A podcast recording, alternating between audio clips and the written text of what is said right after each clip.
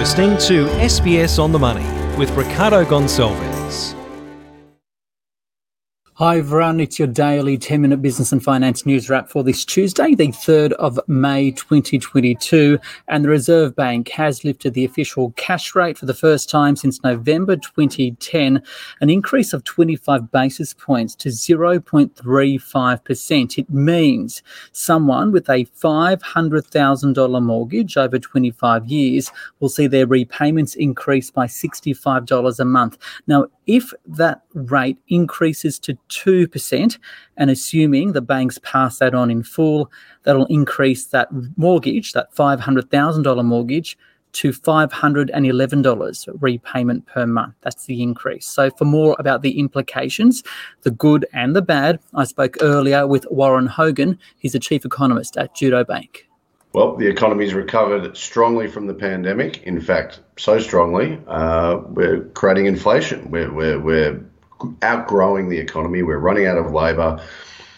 And on top of a global inflation shock as well, higher prices from overseas, um, they're having to respond to those risks of inflation. That the, the cost of living pressures we're seeing right now in Australia, there's not a lot we can do with it today to deal with the cost of living pressures that are there today. But what we can do is ensure that they don't persist into next year or get worse. And that's what this rate hike today was all about is taking some of those inflation risks out of the economy in 2023 and beyond.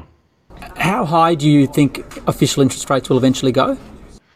I think they'll go to 1.5% this year. And they, that, I think they're forming up that as sort of strategic first phase of this tightening cycle, of this process of normalising interest rates. But the market is telling us that the cash rate actually is going to go to about 3% early next year. And I think that's a pretty good uh, indication of where I think the RBA will end up, but I think it'll take them two or three years. So I think they'll go to 1.5 by the end of this year, then they'll pause. They'll monitor the economy, they'll reassess, and then they'll start another phase mid to late next year that'll take us into 2024 where the cash rate will finish up at around 3 which will take the mortgage rate up to around 5%. Can borrowers afford these rate rises?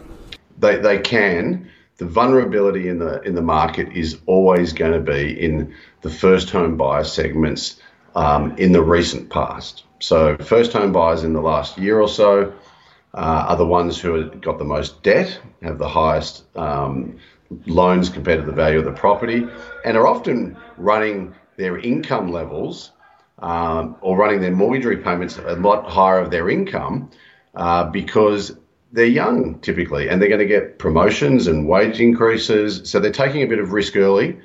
And I think that's where the stress will be. Now, I don't think that stress will be broad based. I think most people are sensible. The banks have been told they have to put a 2.5% buffer in when they assess mortgage affordability, and that was increased to 3% uh, yes, last year. But there will be examples, uh, and people are, going to need to make an assessment of the affordability of a mortgage for them on the basis that interest rates are probably going to go up at least 2%, maybe 3%. And that's probably the average level of interest rates now for the next five years. They might go a bit higher, a bit lower, but we're going back to normal, and normal is two or three percentage points higher than where it is now. On the flip side, for savers and retirees, will, will the, these impending rate rises make a difference? A big difference. And I think this is an underappreciated and under talked about element of monetary policy. There is about $1.3 trillion of savings in this country that are in transactions accounts, savings accounts, and term deposits. And if the interest on those accounts goes up 1%, which it looks like it will, that adds over $10 billion of income into the economy. So it's great for those individuals. And look, they may save that money because they are typically retirees or people saving for retirement. But it is the positive element of high rates. Uh, we focus very much on the, the higher cost for, for borrowers, for, for mortgage holders, but there is a positive element coming through savers, and there's more savings in the Australian economy than ever before.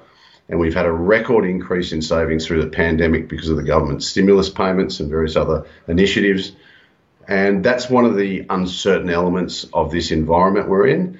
And unfortunately, it suggests that the risk is that they have to do more rate hikes rather than less because the balance between uh, the effect on borrowers versus the effect on savers may be a little bit more tilted towards savers this time around.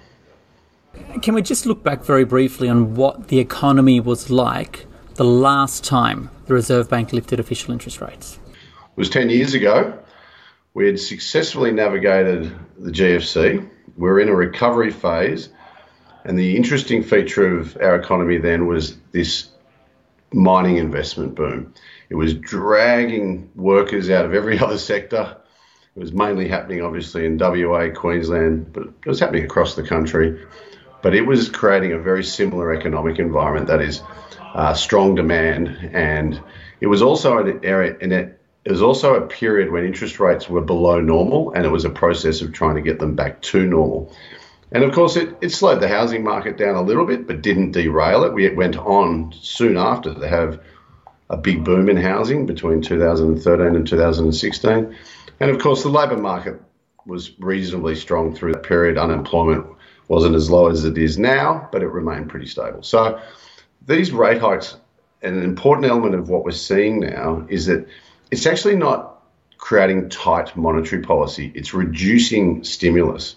So we're taking rates from very low levels back to normal. We're not taking them up to a high level, like, say, the 1980s or 2007 or the late 1990s. So it's a very different environment uh, to what people would characterize as a, a, traditional tightening cycle. And therefore, it shouldn't derail the economy. It will have impacts on various sectors, on the housing market, particularly first home buyers, this sort of thing, but it shouldn't derail the overall economic recovery. Warren Hogan there from Judo Bank. Now, the Australian share market fell today. The S&P ASX 200, 7,162. That's down 0.4% for the share market implications of today's RBA decision. I spoke earlier to Scott Phillips from the Motley Fool. Ricardo, it was a surprise to the market. The currency jumped higher, the ASX jumped lower. The market seemed to have caught, been caught wrong footed. You wouldn't think the difference of 0.1% was that big a deal. Seems like the market thought otherwise. What do higher interest rates mean for investments? Because it's not just here where rates are now finally rising. They've been rising around the world for, for uh, quite some time now. Yeah, the Americans have been putting rates up in the UK and New Zealand. We are somewhat late to the party, and we've seen already on global and local stock markets the impact on growth stocks, tech stocks in particular, where investors are less keen to wait longer periods of time for the profits to finally come. When all of a sudden you've got to pay some interest or get some interest on your money, it makes that uh, decision much, much more difficult. And we've seen a big rotation from growth to value. Whether that remains the case in the fullness of time is an open question, but right now, investors going for the certainty of cash. So interest rates are basically rising because we're seeing inflation surging, right? Woolworths reported today. Any news out of that company about what's happening with the rising cost of food? The Woolworths results were interesting. Sales up 5.7%, but a full half of that was price increases. So effectively, call it 3% volume growth, the number of groceries we bought, and 3% higher prices on the things we purchased. That's the real key number here. 3% volume growth, not unusual, pretty average for Coles and Woolies, pretty average for the grocery market in general, but it's that 3% increase in prices, mirroring Coles 3.3% this time last week, really does go to show the way inflation is hitting the hip pocket of the average Australian as well as the places that we shop. Okay. On the flip side, you've got the likes of GrainCorp, which provides food right at record highs. It's good to be a commodity provider right now, particularly wheat, but also iron ore, oil, coal. We've seen it right across the board. And GrainCorp doing very, very well simply because we've had a bumper harvest and global prices are very high. Of course, we know Russia and Ukraine in particular, key exporters usually of wheat and the unfortunate war over there really is putting a dent in wheat supplies. Therefore, good for our farmers pushing prices up. You don't like to profit from others' misfortune, but this time around it is GrainCorp and our farmers more broadly who are doing well. Just finally, and unrelated to interest rates, can we talk about the future of AGL Energy? Mike Cannon Brookes, that's the co-founder of Atlassian, creeping up on the register of the of the power and energy com- company. What do you make of it? Yeah, now the single largest shareholder with 11.3% of the company. He says Other big investors are behind his push to keep the company together, not demerge it. You do wonder where those big investors were before Cannon Brookes bought his stake, of course. Remains to be seen how many votes he can pull together. And it's really hard to understand his motivation. Is it purely economic? Is it purely climate or somewhere in between? He seems to believe AGL is more valuable to him as a shareholder and also a better climate outcome by being kept together as a single company. He's putting money where his mouth is. Either it's a really, really big charitable donation or he's hoping to get a return on it or maybe somewhere in between. It is a fascinating story, and I dare say we haven't yet seen the end of it. Scott Phillips there from the Motley Fool. This SBS On the Money podcast is provided for informational purposes only. The content on this podcast should not be understood as constituting advice or a recommendation. It is not personal advice and does not consider your personal circumstances or objectives. You should contact a licensed professional before making any financial decision.